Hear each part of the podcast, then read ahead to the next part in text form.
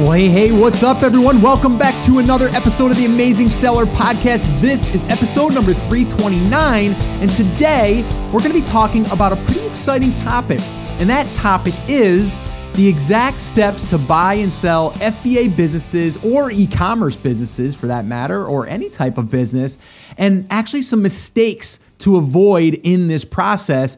And I've got a special guest on, you may have heard of him from Empire Flippers. His name is Justin Cook, and I've been following Justin for over probably six or seven years now. He had a site called AdSense Flippers, and then it turned into Empire Flippers. And he'll talk about exactly why that all changed and what AdSense Flipper was and what Empire Flippers is and, and all of that stuff. But really, I wanted to get him on because I'm interested in myself personally right now as far as can I sell and when should I sell? And then also, like, is there any businesses I could be looking at to maybe shortcut the process a little bit? Maybe other people that have already started a business or maybe are good at starting the business, but then don't want to scale it. Or maybe someone that has built uh, maybe an affiliate site business, and I can turn that into a physical products business site. So there's a lot of different things I wanted to talk to him about. So the best way is to invite him on the podcast, right? And then I can get a little bit of a deeper dive into this stuff. And, you know, just talking to him for this short time,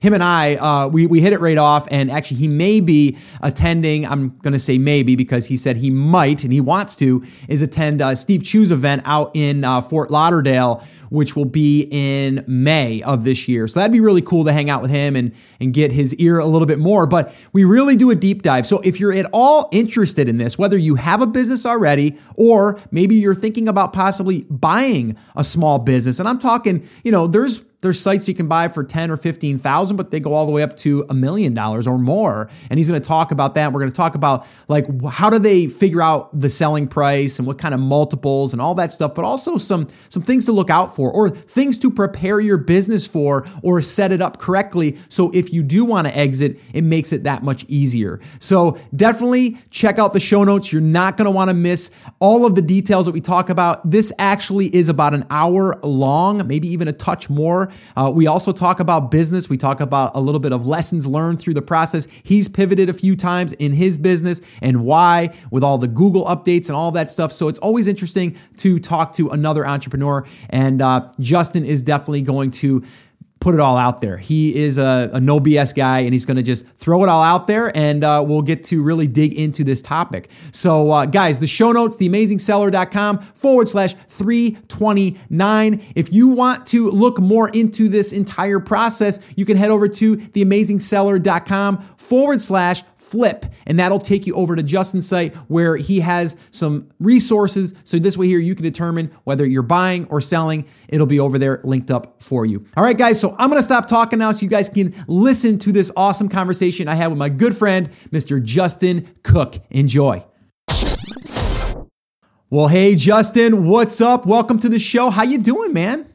Good, man. Doing well. We're happy to be on the show. Yeah, no, it's going to be fun. This is going to be fun. Uh, it's something that I've been interested in, and uh, I know that my audience uh, has been uh, considering at least some of them as far as buying or selling an FBA business. And even for myself, I mean, I'm even thinking about buying like an Amazon's associate business, which we can dig into a little bit because I think that's a huge opportunity that people aren't looking at um, right now, which I think is huge. But uh, yeah, I want to thank you for coming on, man. I've been I've been following your stuff for quite a while. Actually, I think going back, gosh, it's got to be six, five or six years before you were Empire Flippers. It was um, what was the what was the other name? I now off top. AdSense flippers. Yeah, yeah AdSense man, that's, flippers. That's back in the day. Yeah, yes, Yeah, yes. we started off creating those small AdSense sites, and we had organic traffic, and we were monetized via AdSense. It's just these little small sites that we ended up selling ourselves, and yeah, that's kind of how we got started in this whole crazy online business world. Yeah, it's funny. Uh, I was uh, I was following you, and then Spencer Haws, and uh, and and how he was doing it. Chris Guthrie, and it's funny now. Uh, you know, I have you on the show, but I've had both of those guys on the show. I've got really good relationships with those guys. Good friends of mine now, and it's just funny how I followed uh, a lot of what they've done, and uh, and now here we are. And and you've kind of evolved through this uh, through this journey of like AdSense sites were were the thing, and you're like building these, these little sites, and then getting them to generate a cash flow, and then turning around and flipping them and selling them. And now you guys evolved into this whole marketplace where you can buy and sell. Uh, you know businesses, which is is really cool, and I just think people out there don't realize. I mean, I kind of try to highlight it on my show a lot. Is like you just never know where you're going to go but as long as you're doing something, it's going to lead you to where you're going to end up. Would you agree? Yeah, it, it's crazy. Like uh, some of it is direction, or like you actually pick the direction and you're making choices and you see mm-hmm. kind of the future where you want to go. Sometimes you're just forced. Like, yeah. you know, when we were creating these smaller sites that we were uh, building, that was going well. We probably would have never become a marketplace or a brokerage until our process broke. So our mm-hmm. process for creating these sites and being profitable was like cut in half, right? So we're like, oh, we're not nearly as profitable anymore. What are we going to do? And we, we knew we had people that want to sell their businesses on our platform, but we kind of put it off because we were like, look, we're selling our own websites. Mm-hmm. Like those, that's super profitable for us. Like, why would I want to cut my profits by having someone else and I get a small piece of that? No way. But then when we ran into problems, we were like, oh, maybe we'll revisit that. And so we started letting people list and sell their businesses. And it really took off for us, like going from you know, two hundred thousand dollars in sales, I think in 2012 to like just under 10 million in 2016. That's crazy. Yeah, that is absolutely crazy. Now, okay, let, let me ask you that though before we dig into this whole topic of buying and selling. Uh, you know, specifically, we're going to talk about FBA businesses, but I want to talk about just any business in general. But like, okay, you said your your process broke. Was it was it the Google update that broke things because it wasn't the same as it was before? Your is was that the process or was it your internal process? Like, what broke there that made you say we should probably you know pivot? Pivot here a little bit. Yeah, so we'd built a machine, right, like a site creation machine mm-hmm. of people stamping out these mini websites. And so, you know, it was a very specific process for doing that. And we'd survived some other Google updates. It wasn't a problem.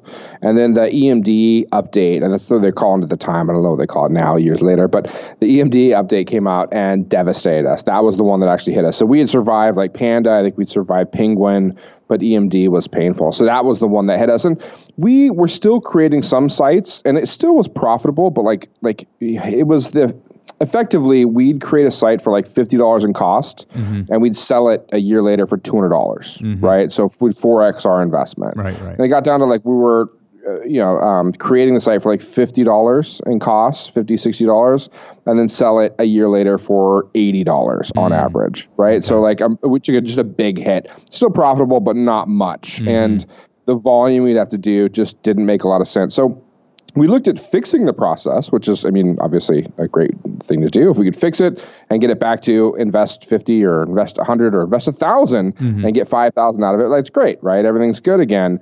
Um, so we're working on that concurrently with allowing other people to sell their sites on our platform. We started off doing small sites. We were allowing them to, you know, to sell four, four figure, five figure websites and online businesses while we were working on our process in the back end. And, and when that started to really take off, we said, well, we're struggling with kind of creating a new process, but there's all kinds of people out there with all kinds of interesting websites and online businesses. And I think we'll never, you know, I, maybe we're running into some kind of supply side problem, but we, I don't think we will. I think the market's big enough and growing enough to where if we're constantly talking about, you know, how to sell your business and the process for it, we're going to get enough people that we're going to be able to keep this rolling. Yeah, it's I, I always like to highlight that though because it's like you guys were again doing something it was working but you were also using that channel that google channel right? I mean i'm sure that you know you were still getting some search ranking from other search engines but google was the main driver and the emd that you're talking about is uh, the exact match domain um, yep. and that was a big one. You know like you'd go out and you'd find a domain that was exactly for that thing you know stainless steel garlic press.com like that was it and then you were selling those and you built content around those and it was a great thing and it did work like you said but they did this big update and then all of a sudden people's businesses like literally lost their rankings overnight and you know what's interesting like we, we we kind of because we were selling our own sites before like we and we didn't realize it at the time i think we it, it came together but mm. we solved kind of the marketplace problem you have like the if you have a double-sided marketplace today, like we need customers both on the sell side, people sure. to sell their businesses with us, and we need customers on the buy side. And and it's a problem. It's you know a problem for like companies like Airbnb, companies like Fiverr, companies mm-hmm. that have you know two sided marketplaces. And and we'd already solved that because we were selling our own sites and we built up this kind of buying audience, a, a group of people that were interested in buying uh, websites and online businesses. And so that's kind of one of the advantages we had in starting the marketplace, which looking back was interesting. I think it'd be really hard to say, okay, I want to be a, a brokerage or I want to be a marketplace. Come sell your businesses with me, and you don't have any buyers. That's that's one of the challenges, yeah. and we kind of lucked into that. I, you know, I, we were we were testing things and we are doing things, and that's kind of like how we got got past that problem, which is a legitimate one. Mm. Well, yeah, I, I, think you said you, you created your own marketplace in a sense because you were building the product and then you were selling the product. So now you had these people that were still buyers. Um, and then all of a sudden you're like, well, wait a minute, there's people now that want to get on my platform. So I could actually let people get on my platform and just take a cut of that. So I think that's, you know, you guys definitely kind of graduated towards that. So it seemed like it was, it seems like it would be easier for you guys because you were already doing it, but in the same breath, you still had to do the work um, to do that, and you had to pivot. I mean, that that was a pivot for you guys, and I actually seen the pivot, and um, and I was totally on board with it. I'm like, you know, that's because you know, again, like when, when whenever we're we're relying on that one platform, it's risky. I mean, just like Amazon, yeah. and like we're building an, uh, an, Amazon business, it's risky if all your eggs are in that basket. If something yeah, happens, yeah. you get a hit. I mean, look at the the recent review update everyone was yeah. just like a Google update. It was like, oh my gosh, this you know the sky's falling. What are we gonna do? We might as well sell our businesses now and get out, or we might as well not even start a business. And that's why people ask me like, is the marketplace saturated in, in Amazon businesses? And the answer is kinda if you're selling like the generic stuff that everyone's trying to sell but in the same breath there's a lot of people leaving the marketplace because they're scared of these updates that could pop that could oh. possibly oh. happen well, you, Scott, here, here's here's the other side of that, man. So with that update, right, scares yeah. a lot of people. Everyone's oh, yeah. like, "Oh my god, that's really freaky." Think about this though; it, it creates a barrier for new people getting started. Now, totally. new people can still get started, and they can do that. But if it, if there's a barrier now between those that are already up and running and having success with FBA and people that haven't started yet, that's good if you already have a business that's up and running, mm. right? That barrier helps you, and in fact, makes your business more valuable if that's a harder barrier to cross for new FBA, you know, sellers, new FBA entrepreneurs to get into, sure. that's great for the ones that are already around. So I, I think that's going to be a sign uh, that FBA businesses right now are undervalued. And we'll talk about that a bit more. I'm yeah, sure. absolutely. And I, I, agree. Whenever there's a barrier, it's like when there's more work for someone to do, you know, or or it's going to be harder because you have to do more to get to that spot. There's all, to me that's always an opportunity, right? And yep. and even if you're not like let's say someone's not even started their business yet, I still think it's a better it's a better opportunity if you want to play by the rules because it's going to be a longer game. But in the same breath, other people aren't going to want to put in that time. Like everyone, when they launch their their new business or the new products, they've all been let's you know let's give away a ton of units in the beginning so we can spike the algorithm and then we can go ahead and you know get some reviews and all that stuff. Well, that's changed. You can still kind of do some of it, but it's differently now. It's you got you can't do it as easily as you could before. Um, so it makes it harder to get into the game in a sense. But I still think that picking the right products and all that stuff in the market, it's a whole nother you know conversation which we talk about a lot. But like you said you know, it is going to make people say it's too much work. I'm just not going to do that. I'm going to go try to find the next shiny object. Scott, you know? do you ever do you ever have this? I'm sure you do from from your audience. Uh, I get this question. I'm not exactly sure how to answer it. I have my thoughts, but I'd yeah. be interested to hear yours. So, uh, someone comes to you and say, "Look, I'm doing you know 95 percent of my business is via Amazon FBA, mm-hmm. right? I mm-hmm. have a website. I'm getting a little bit of traffic. I'm selling a little bit."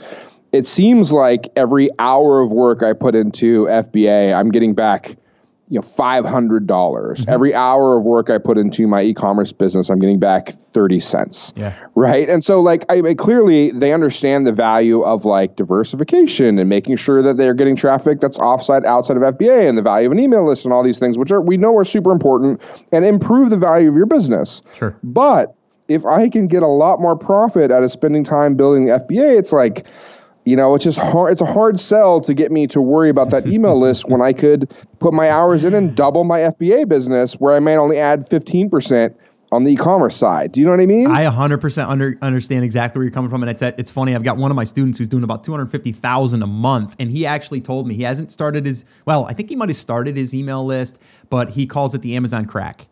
It's like yeah. you get on it, and it's like it's just so good I add ten percent. I add ten percent on FBA, and that's gonna blow mm. you know my my e-commerce traffic yep. out of the water. My yep. e-commerce sales out of the water. I know, I know. The problem though, and this is the thing that I think of is okay. And I and I recently had a guest on that this happened to, doing like sixty k a month, you know, in revenue, you know, trucking along, doing great, and he had two two claims that he had a product that was violating another uh, another product's patent.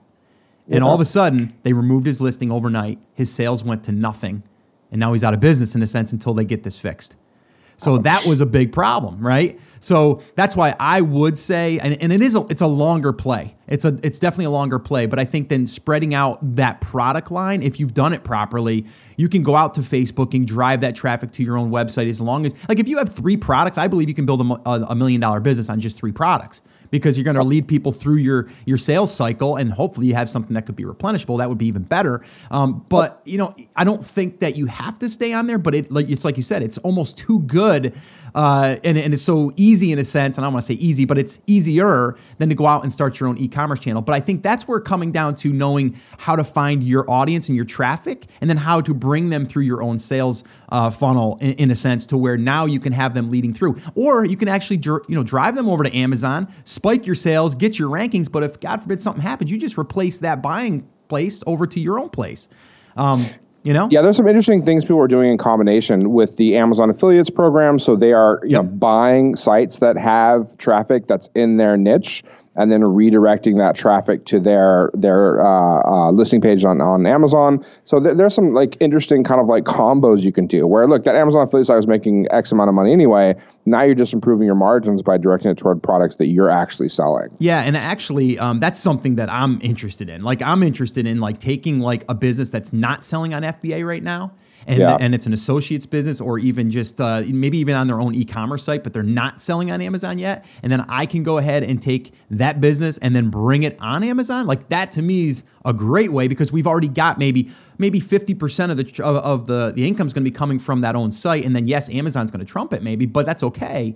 Um, but yeah. at least you've got a good solid base of external stuff already happening like, well, hopefully you're going to bump your sales across the yep, board, right? Yep. And you're going to um, hopefully uh, bump your margin if that's possible too. But even if you don't, if you just improve profit, yep. I mean that's going to improve on the value of your business because the value of your business is based on a multiple, a multiple mm. of earnings, right? So the more earnings you have, the more your business is worth. But aside from that, um, it's also going to improve the multiple because if you have a business that has sales via FBA, sales via e-commerce um, you know, it's like a, a, a multi-throng approach uh, mm-hmm. to your business. Mm-hmm. It's going to get a higher multiple. It's going to command a higher multiple because buyers look at that and they say, well, it's more stable, it's less risky, that kind of thing. Yeah, and that's 100% where I am. i have already looked at some sites um, that you guys have in your marketplace, and you know they, they looked good until I dug into them, and they just were a little too risky for me because I want more than just w- one leg that I'm standing on to start. You know what I mean? Like yep. I, I, want yep. that, and w- I, I want to talk about that too in, in a little bit. But let's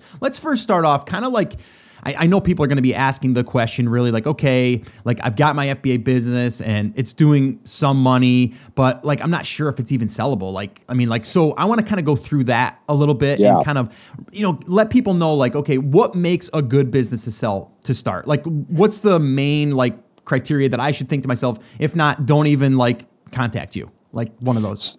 Yeah, so so uh, buyers are looking at online businesses as assets, right? So cash flowing assets is what they're really looking for. Could this business be set up as a cash flow asset? Let's say I already have multiple FBA businesses, different product lines, or whatever. Can I take these particular products through this business, bolt that into my current operation, my current team, and everything, and either expand it through, uh, you know, being parallel niches where I can have them sell to each other?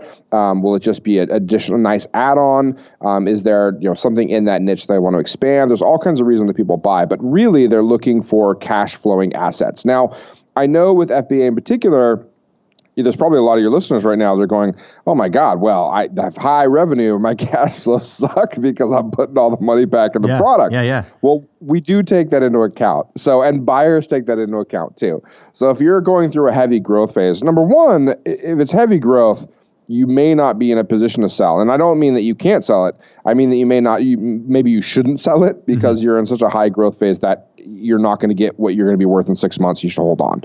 But let's just say that that's not the case. But you have been growing a bit and you've been dumping money back in inventory. We look at that. So when we're looking at your inventory costs, we actually do that on a accrual basis. So we'll look at your total. Uh, we don't look like if you have one month where you buy a bunch of inventory, we're not looking at cash flow. Uh, we're not looking at a cash basis accounting. We're looking at uh, accrual based accounting for costs. Okay. But we do cash based accounting on uh, profit, on revenue and profit. So we'll look at units sold. We'll get a per unit cost, landed uh, cost, okay. and then look at how many units you sold, and your cost will be broken down on a per unit basis where your cash flow is on a cash flow, you know, uh, basis. Does that make sense? Yeah, it, it totally does. I mean, you're not looking at it like you said, like you know, in one month I went ahead and I spent you know twenty thousand on inventory, but that, that inventory is going to last me over you know Yes. three months or whatever. That's you're fine. going to Yep. spread that rate out throughout, and you're just going to look at total.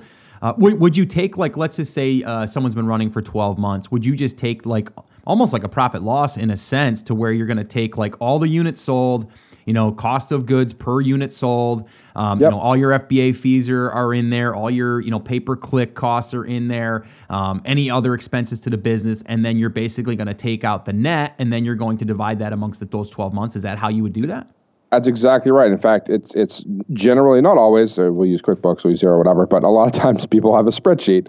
So we have a spreadsheet that they fill out. It's a pr- uh, profit and loss over the last twelve months, and they fill it all out. The only thing is, uh, when it comes to cost of goods, they'll instead of like putting their I bought in January and didn't buy it re up until May. We don't do that. We'll just have them put the number of units and then the total, you know, they've already we already figure out the uh, you know cost of goods per unit, and so they'll just put the cost there per month, and so that's how it's reported. But everything else is the same. Any paid traffic, anything else you did, here here's where it goes. Anything you paid yourself, um, and then here's your net profit at the end of the month. We actually count uh, money you pay yourself. That doesn't count against you in terms of what the valuation is. So I, I should mention this. I should back up for a second and tell you the the formula for valuation. So we look at 12 months. Ideally, we're going to look at 12 months history. We look at what your average net profit was over the last 12 months. And net profit does include uh, any salary you're paying yourself. Uh, we don't take into account maybe you spent some money on this trip to Tahiti or whatever. Right. Um, that's not going to be included in actual cost. Uh, so we're going to take that out as well. And we're going to look at your average monthly net profit, right? So based on that number, we're going to come up with a multiple. And that multiple can be anywhere from, let's say, 18 times your monthly net profit up to 30 or more times your monthly net profit. Now, that's a big swing. If it's $10,000 a month, on the low end, that means your business is worth 180,000. On the high end, it's 300,000. And there's a lot of things that go into that, including, you know, we'll, we'll get into that in a bit. But just know that there's a multiple, and that multiple is applied to your net monthly profit, uh, averaged out over 12 months. Okay, so you use the you use the 12 month example. Is that really like where you want to see people coming to you rather than 6 months or 8 months? Like how new of a business can you can you actually sell? Um, or Yeah, that you we- guys like to sell? Yeah, so we'll do less than that. Um, we'll do less than that in situations where it's gone down significantly. So let's say that your business 12 months ago was doing much more business than it is today. Well, then a 12 month average doesn't make a lot of sense, right? A buyer's gonna be like, well, I don't care what you were doing a year ago. What are you doing Right. recently? So, Right, so we right. might do like a six month average. Same thing if the business has been growing like crazy. So sometimes we'll do a six month average based on that. Uh, we try not to do six month averages if it's like super seasonal. So let's say the last six months has included spring and summer. And uh, and those are hot months for your niche or whatever. like yeah. we can't just base the, the value of the business on like we want a whole cycle, so we'd really rather do 12 months. So we can do six months. If the business is new enough, we can do uh, six months. We need at least six months of uh, earnings history though so we're going to base it on six months so the business can be seven months old but we're going to be basing it on the last six months if that makes sense Yeah, yeah, it, it does. And let me ask you this, does that does that affect the multiple? oh yeah oh Okay. yeah. So you, you you're going to be much on the lower end of the multiple uh, depending on how new the business is for a lot of reasons right? It's much more risky for a buyer uh, you're in a new, new, somewhat unproven niche. It's just, it's a little new. It's a little early. Now, sometimes people have reasons to sell, or they want to take some chips off the table, or they're nervous themselves, whereas the buyer is not as nervous as they are. So there's lots of reasons that people sell. Um, but yeah, the, the earlier a business is, the lower the multiple. Generally, as you get a year, two year, three years old with an FBA business, uh, the multiples are going to go up. We've actually across the board, we just did a post on this recently where we looked at a bunch of data from the sales we did last year. We did like 13 FBA sales, uh, ranging from 9,000 to, to 500,000. And uh, we noticed that the multiple for FBA business is much lower. So it- the average list price was around 23x for your average FBA Okay. business for sale. And the average sale price was like just just around 21, just under 21 times net monthly profit. So that's lower than our like we're normally in the range with most businesses at like 26 to 28 uh, x. And so I think the reasoning for that is FBA businesses are still rel- relatively new. Um, a lot of buyers are still a little nervous about buying a business that's on the Amazon platform only, right? So things like that. Yeah. Um, and and lack of diversification. I mean, a lot of the FBA businesses uh, we've sold, uh, you know, didn't have as much diversification, which is one of the reasons we're saying, look, you know, if you can diversify your traffic channels, your sales channels, uh, your business is going to be worth more. Yeah. A really good example was sold. Um, the biggest one we sold last year, five hundred thousand dollar sale, is a twenty two x multiple. Uh, it was a year old, uh, to only 12 months old. It uh, was doing just about $23,000 a month in profit. Uh, we used a five month average. It only sold one product, it had one traffic channel. Um, and uh, there were five new products ready to launch, but hadn't been launched yet. So it was in the beauty product space. It got a multiple of 22x. Now, pair that with, and this is a business we have listed right now, but is in the process of closing. Hopefully, there's a there's okay. one outdoor sports niche. Uh, it's a 1.8 million dollar sales price. Uh, a little over fifty thousand dollars in monthly profit, close to sixty now. It's a little over two years old. Uh, Twelve month average we pulled. It has twenty different products, has three different traffic channels, and uh, it's going for thirty x. In outdoor sports, it's a one point eight million dollar sales price. So a thirty x multiple. Uh, if we applied the 22x multiple to that same business, that means it would be selling for uh, 1.2, 1.32 million as opposed to 1.8. Mm. So, I mean, that's a $500,000 difference in your pocket. Yeah. Right. And that's by having, you know, uh, 20 products instead of one. It's by having three traffic channels instead of one. It's by having, uh, being two years old instead of, you know, one year old.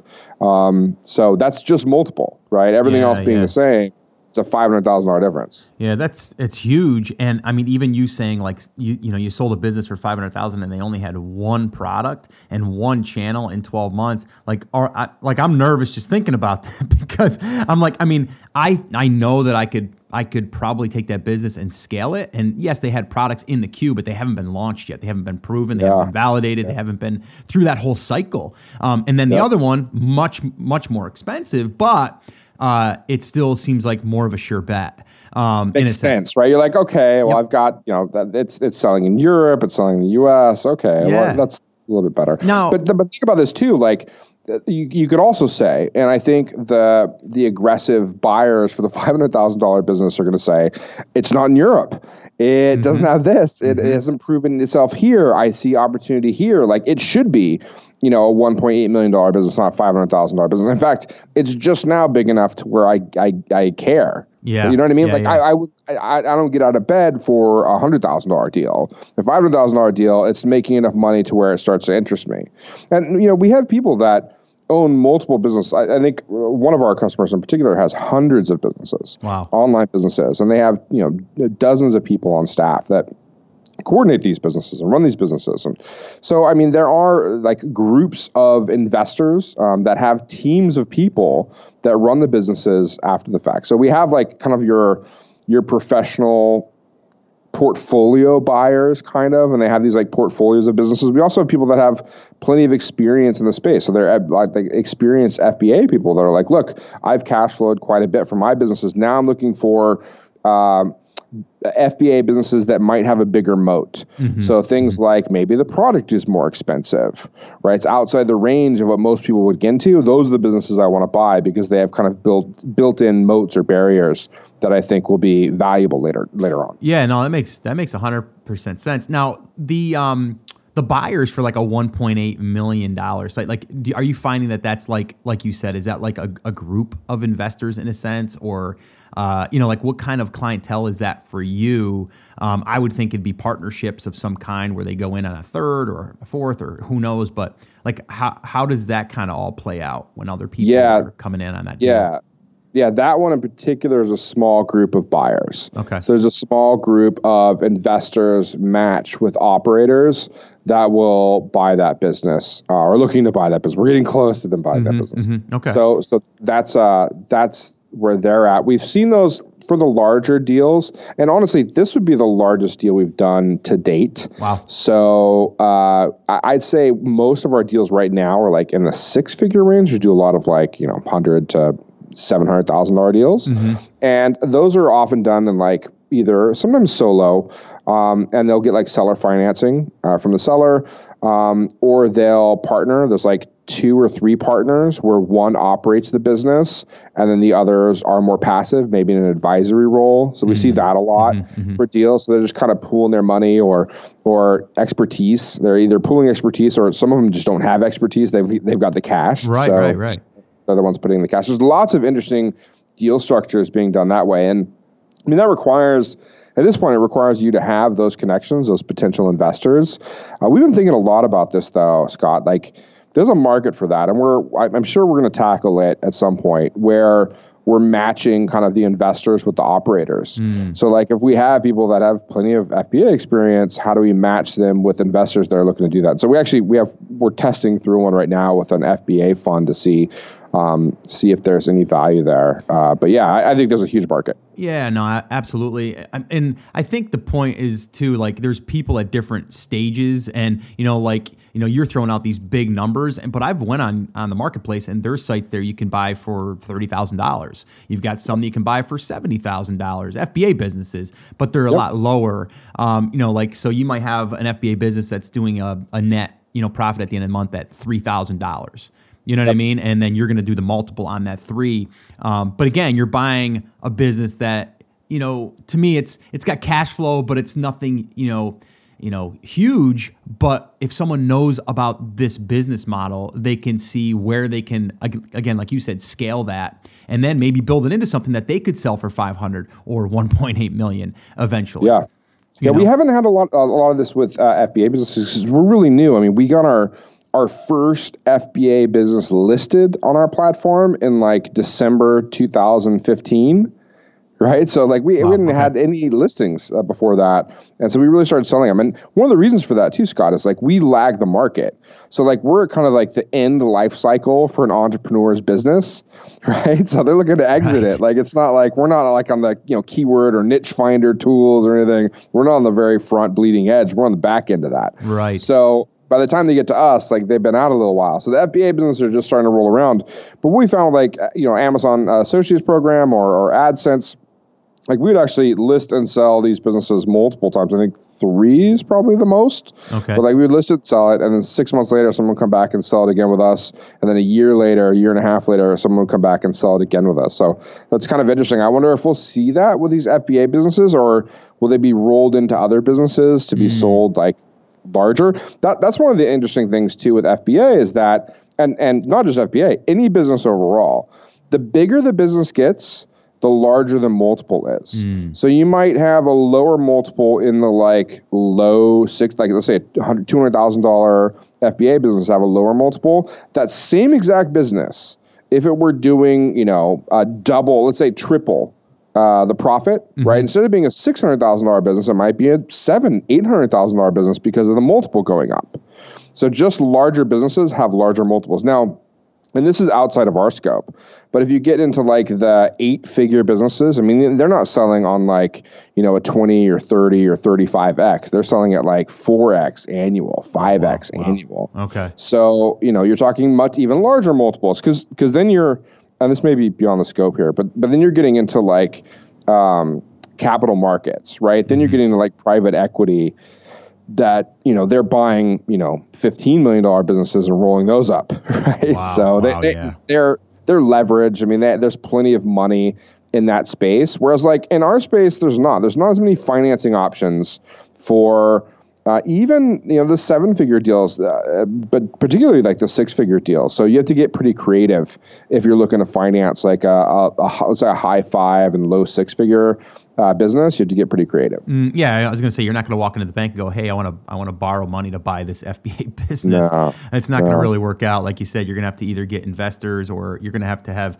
some other way, some creative way to to get some financing going. Or uh, you know, like you said, is it uncommon for the seller to hold a portion of that and charge an interest on that money? Uh, they do sometimes. Sometimes they'll finance it with no interest. So oh, wow. as a buyer as a buyer, wow. like that's always your first mm. negotiating position. Like, why not see if they will um, finance the deal? Let's say they'll do. I'll pay. Let's say hundred thousand dollar FBA business. Yeah, yeah. I'll put seventy thousand. Let's. I'm going to put fifty thousand up front. I'll put up another twenty thousand dollars or twenty percent after thirty days of trading. Right. So just make sure I get up to speed, and we're going to lay out. You're going to be on the phone this many times with me just to, to make me feel sure, safe sure. as a buyer. and then the other 30% will be financed over 12 months. Oh, nice. Right? Just a Okay. straight straight finance, 0% interest, right? So Okay. it's a great ask. Yeah, yeah, yeah. Um, sometimes it'll be tied to like uh, gross revenue. So based on the revenue of the business, uh, it'll be thirty thousand based on where it's at today, but it could go up or down. So the seller could get more or less depending on how successful the business is. Okay. that's another way it's done. Um, sometimes it's based on hitting certain like goalposts. So if it passes this level, then I get a piece of it. If it passes this level, then I get a piece of it. Um, sometimes the seller will keep some equity in the in the business, and sometimes the buyer wants that. There's a good reason for that. Let's say the seller thinks they're like, look, I'm selling now, but I shouldn't. I'd rather wait 12 months, but I need the cash for my other business. Like I need $200,000 to invest in this other project that's massive, and I just need to do it. So I'm selling you my business, but I know there's promise in this. So if I can keep 10, 20% equity, um, and you pay a little less for the, the deal, I'll stay on an advisor. You can get on the phone with me when you want, um, but I know this is growable. This is how I would do it, and I'll get on the phone once a month with you to walk you through it. Yeah, I was going to ask you that so- if there was ever if there was any anyone that was saying like I'm going to sell you this for this, but I'm still going to have 10% equity. You know, whether Yep. it's forever or whether it's for a certain period of time and then you're done. Um, uh, Yeah, if the seller if the seller sees like a ton of promise in it, or the buyer sees a real interest in keeping the seller around, Mm-hmm. it can happen. It's not for a- generally not for a major piece of the business because Sure. Like it's pretty illiquid. So getting out of that position is just really unless you sell the business is super challenging. Like who else is going to buy in, and what are your rights to sell your position? And like it's it's messy. So it's just kind of like you know you got to wait for them to sell again. So if they're kind of on board with that and that's their plan, then it kind of might make sense. Yeah, let me ask you this too now, because there is inventory involved here. Um, let's say that we're sitting on, you know, I don't know, fifteen or twenty thousand dollars of inventory in there, um, and it's already been, you know, paid for. Um, how does that go into Yeah. the equation? Yeah, so for the valuation with businesses with inventory, uh, FBA businesses being one of them, we add on the wholesale value of inventory costs. So if you've got, let's say it's a $400,000 business and you've got $60,000 worth of inventory uh, at wholesale cost, then we'll add that to the final valuation. So it'll Oh, be okay. $460,000 business. Now, is that a fair way to do it? It's fair enough. Um, but it's interesting, right? Like one of the things that we won't add on are uh, dead inventory. So if you stocked up on whatever product and that that's just not moving anymore, no one wants to buy that stuff, Right, your right. elves or whatever. Right. Like that's not going to be included. That was like your loss. Why is the buyer taking on your kind of crappy deal? Um, so that's not a part of it. Also, if you've like super stocked up and you've got 12 months of inventory or something, like that's not ideal. And so you may be you know you may have too much inventory. Now one way that, that other people do it or they, they think about inventory is they'll look at your average inventory levels over the last 12 or 18 months Okay. and say okay i think this much inventory is included. This is what your average inventory is. This is what is needed to sell the business. So i'll pay you for any inventory above or i want it discounted for any any inventory you have below that level at the time of purchase.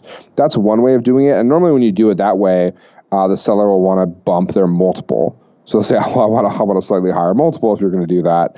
Um, so it's just playing with the numbers. And and when we do these valuation formulas and we talk about, you know, uh, your average net monthly profit times a multiple and how to determine that multiple, the only reason we do any of that is just so the buyer and seller are looking at the same equation Okay. right? Because sometimes you have a seller, and th- this stuff gets emotional, Scott. Right? So, I'm like, you're selling your business, you're like, Yeah. dude, I put blood, sweat, Yeah. and tears Your in baby. this business. Yeah.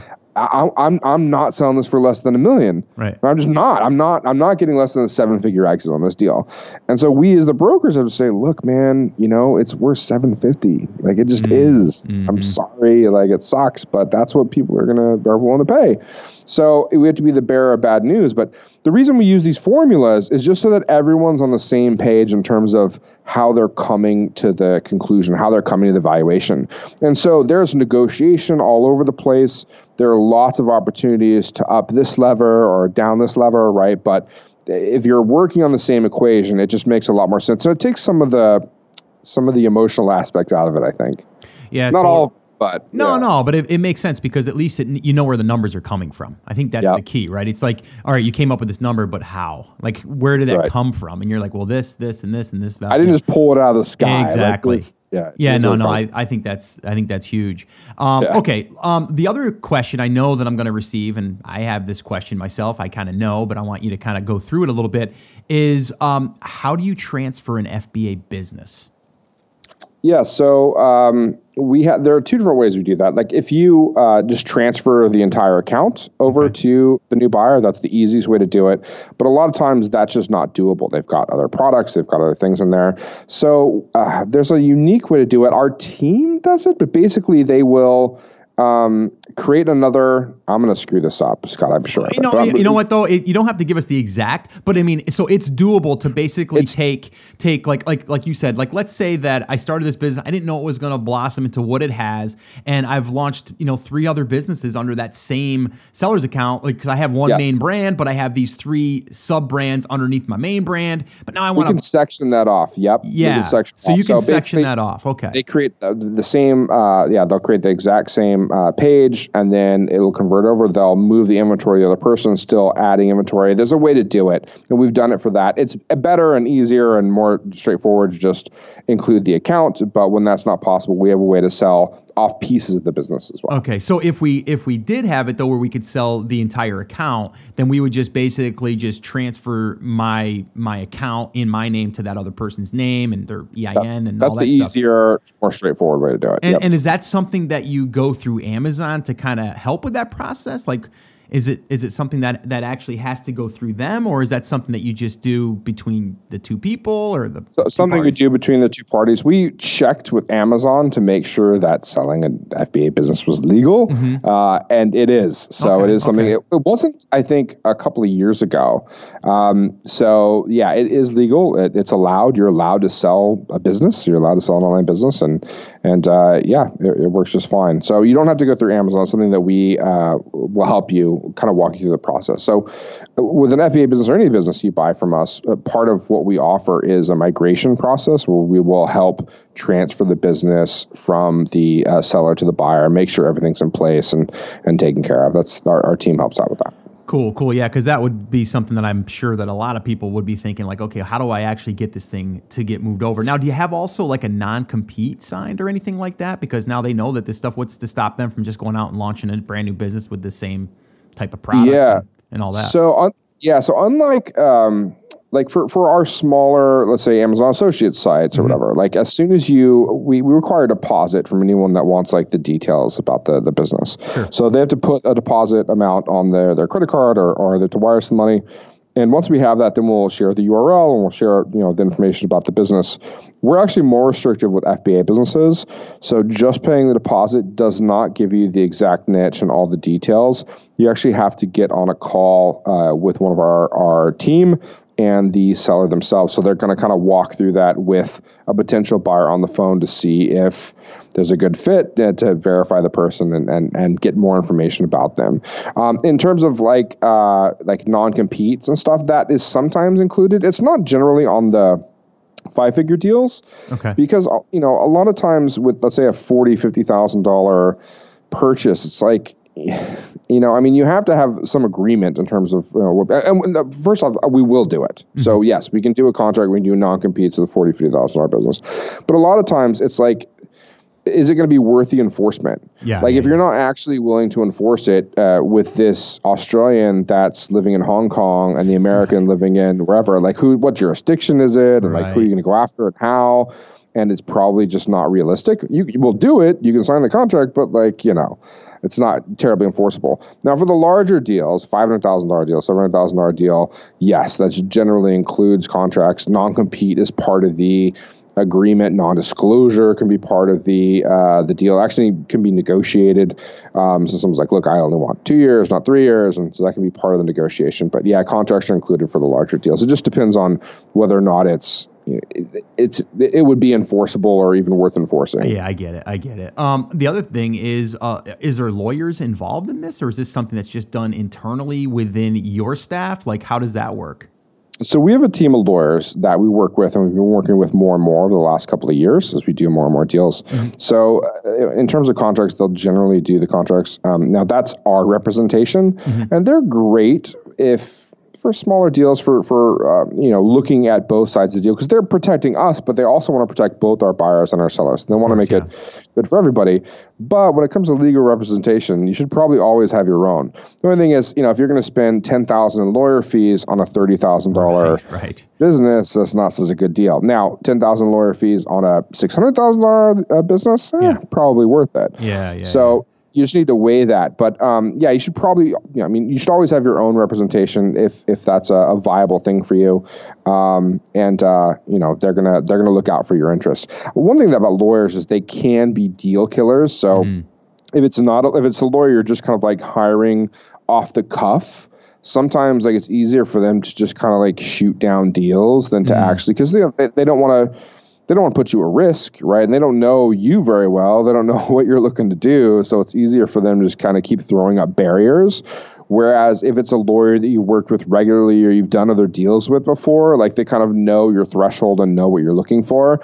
So that's that sounds strange, but like it's good to have and I'm not a lawyer fan, but getting good lawyers that know how you work and know what you're looking right, for is, right. is really helpful. No, it and is. You probably got this yourself, Scott. Oh, I'm guessing. A- right? absolutely, and it's like if you if you have uh, if you have a, a lawyer that understands what you're doing, right? I think that's the, the key because a lot of them are just going to come. If you're just going to hire a random lawyer, they don't understand maybe the online business space, um, and then from there. But I mean, it's again, it's to me, it's risk, right? It's like you know, if you go and you invest in stock with your financial advisor, I mean, he's going to tell you there's a level of risk for this fund, there's a level of risk for this fund. Like it's there's a yep. risk involved. And I think you just need to know what your weaknesses and your strengths are and seeing if you're going to be able to make this thing grow because uh, if you're just buying a business, I mean, do you think people are buying a business strictly just to keep it maintained at where it's at or do you mostly see people wanting to at least grow it a little bit? I don't know, Scott. Every time I, I think I know kind of like why people are buying businesses, right, okay. and they sh- they shock me. I'm like, I look at this one business that we sold, and I can I can mention the name because it was uh, publicly we, we mentioned it publicly, and it was it was fine. This Rave Aid. It was a a supplement for like post rave hangovers, basically okay. like an ecstasy cure pill. Okay. And I, you know, I thought this business was going to be like you'd have to be all up in the rave forums and like yeah, yeah. talking to the crazy party kids, right? And I was like, I don't know, man. It seems like a lot of work. And the previous seller had done some of that and the buyer bought the business and i did a follow-up uh, podcast interview with him like 10 months later and i was like oh man do you have to do all that he's like what no i didn't do any of that i was like really he was like yeah no i was like well how are you doing he's like well i'm up 30% i was like really wow. so I don't know. I started to make like assumptions on uh, on what you should do with a business or what people will do, and I, I'm I'm often wrong. Uh, but by the way, a quick point I want to make uh, on the lawyer stuff. I I just saw this like literally today or yesterday. I thought it was a really interesting idea. I have a friend that was looking for an executive assistant, right? Someone to not just be like a virtual assistant, but like someone to make, you know, C level decisions sure, and like sure. go with them on trips and like really be involved in their like multiple facet business. And uh, someone recommended, uh, you know, a lawyer might be a good, good, good position for an executive assistant. And his reasoning was uh, confidentiality uh, you know, it's always good to have a lawyer around too. Uh, but like for confidentiality reasons, like they are legally bound to protect your interests, right? Mm. And to particularly look out for you. So it's not a bad executive assistant to have. I think that's interesting. That yeah. is interesting. You could go on trips and stuff, you know, hang out, become friends. And, and it's like every time it's like, whoa, whoa, whoa, back away from that. You don't want anything to yeah. do with that. yeah. and you didn't have to really pay him anything additional other than what you've agreed upon. That's crazy. You're rolling around with your lawyer. You're like, ah, oh, take a trip to Hong Kong real quick. Can you just bring your lawyer? Like, yeah. wow. Just find a wow. cool lawyer and, you know, have them come along for the trips. That's all. That'd be that's, cool. It's got to be someone that's super cool. I mean, you have to be pretty down, right? Yeah. That'd be funny. Um, all right, we're gonna wrap this up, but there, there is a couple other questions. Um, what are you finding that like the pricing sweet spot is for like selling a business? Like you know, like in the real estate market, we see like houses that are like five hundred thousand, or you know, some in certain areas they're they're the higher tier, or or maybe close to a million. But then you see like those houses that are between one hundred and fifty to two hundred fifty thousand, they're selling like hotcakes. The other ones are slower in certain markets. Like, is that how it is with these types of businesses too? Yeah, it's tough because like what we see may not account for all of the FBA sellers or buyers that are out there. Sure. Like we can, I can just tell you what we've seen. Mm, yeah, I'll yeah. tell you that um, that the non-sweet spot would be maybe 30 to 80,000, mm-hmm. right? And, and like we sell those businesses and sometimes they sell quickly even, but sometimes they, stay they stick around even longer. And I think the reason is with an FBA business, there's more involved than let's say an Amazon associate deal or an AdSense website or something like that. There's more moving parts to it, right? And so like a, to buy a $40,000 FBA business, like, uh, the FBA business is work and it's only pushing out you know, fifteen hundred bucks in profit. It's just not that interesting. I'd rather buy an AdSense site, mm. right?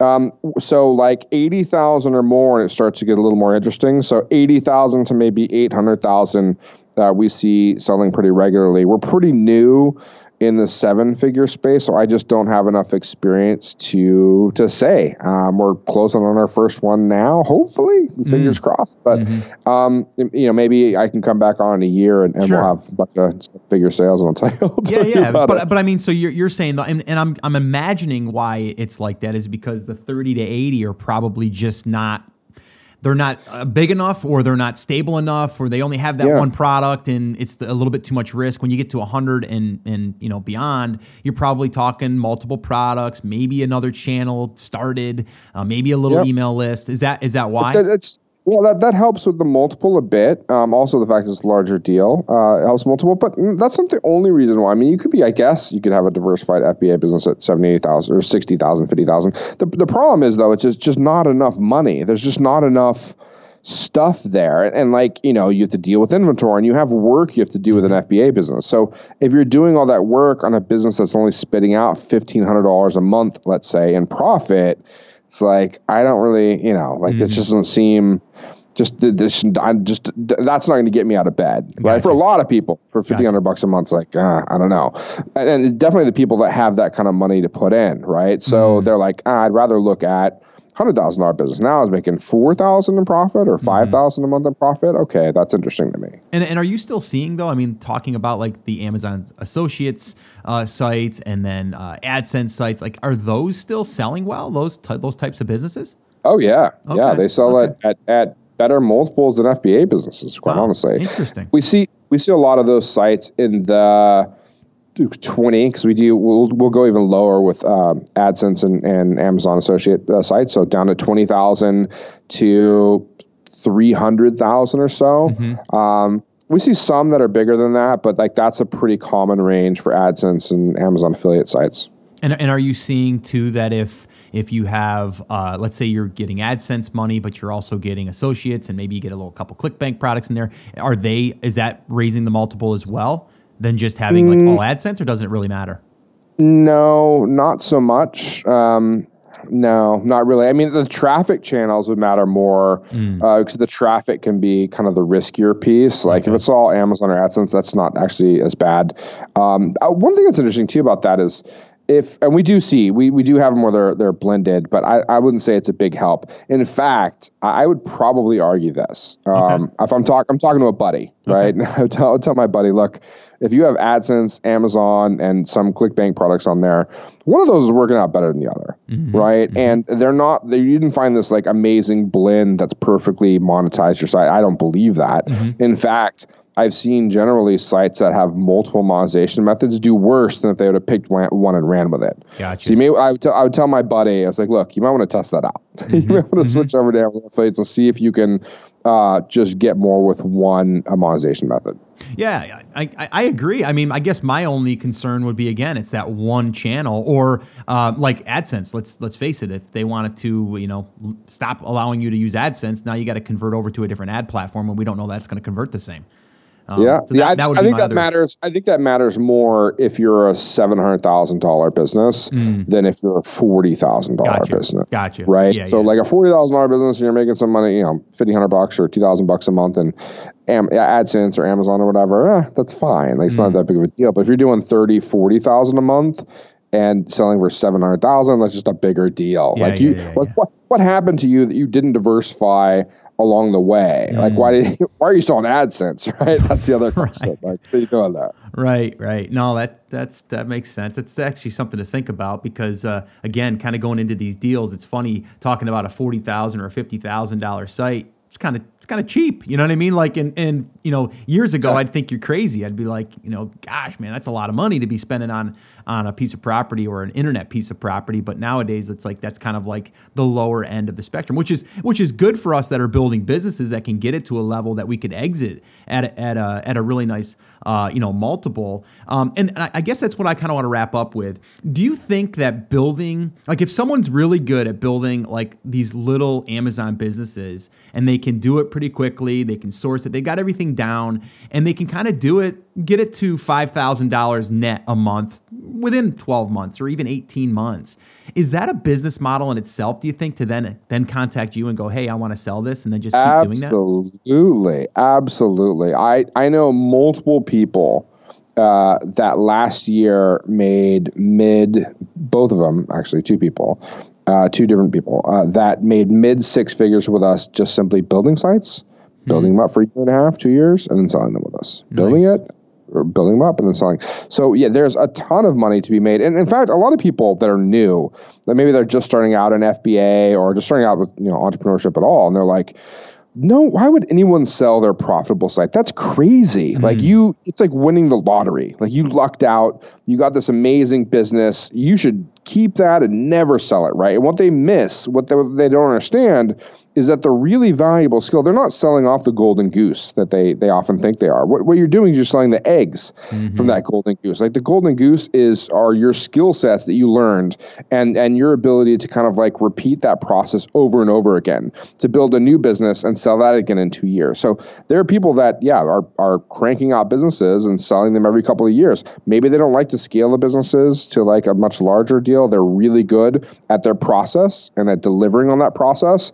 And they are making really, really good money doing that. So yeah, there's definitely a, a market. One other thing I'll say for for FBA people, and this isn't my interest. Like it doesn't help me. It, it probably hurts me to say this, uh, but I actually think that, uh, assuming there are no problems with the FBA program overall and no problem with your individual account and everything, that FBA businesses are probably going to be worth more money later. Mm. So, um, keeping your FBA business, growing it out, expanding it, and just waiting 12 months or 18 months or 24 months, you're likely to get a higher multiple. And my reason for saying that is because they lag normal online businesses. Your average online business right now sells for a higher multiple than an FBA business.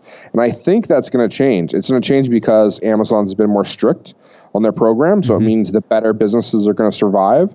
It also means that the industry's the with the industry is growing. There's you know more buyers. There's more interest.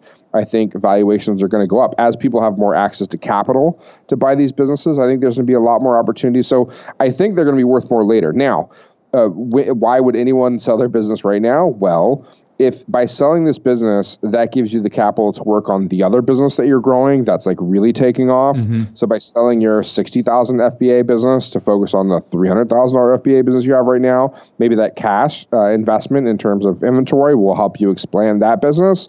Uh, that might be the better move. So if you can put that capital to better use now, that's a reason to sell. Um, if you can't or you don't have an idea for what you want to do, you may want to hold on to your FBA business, keep growing it out, and sell in 12 months, 18 months, something like that.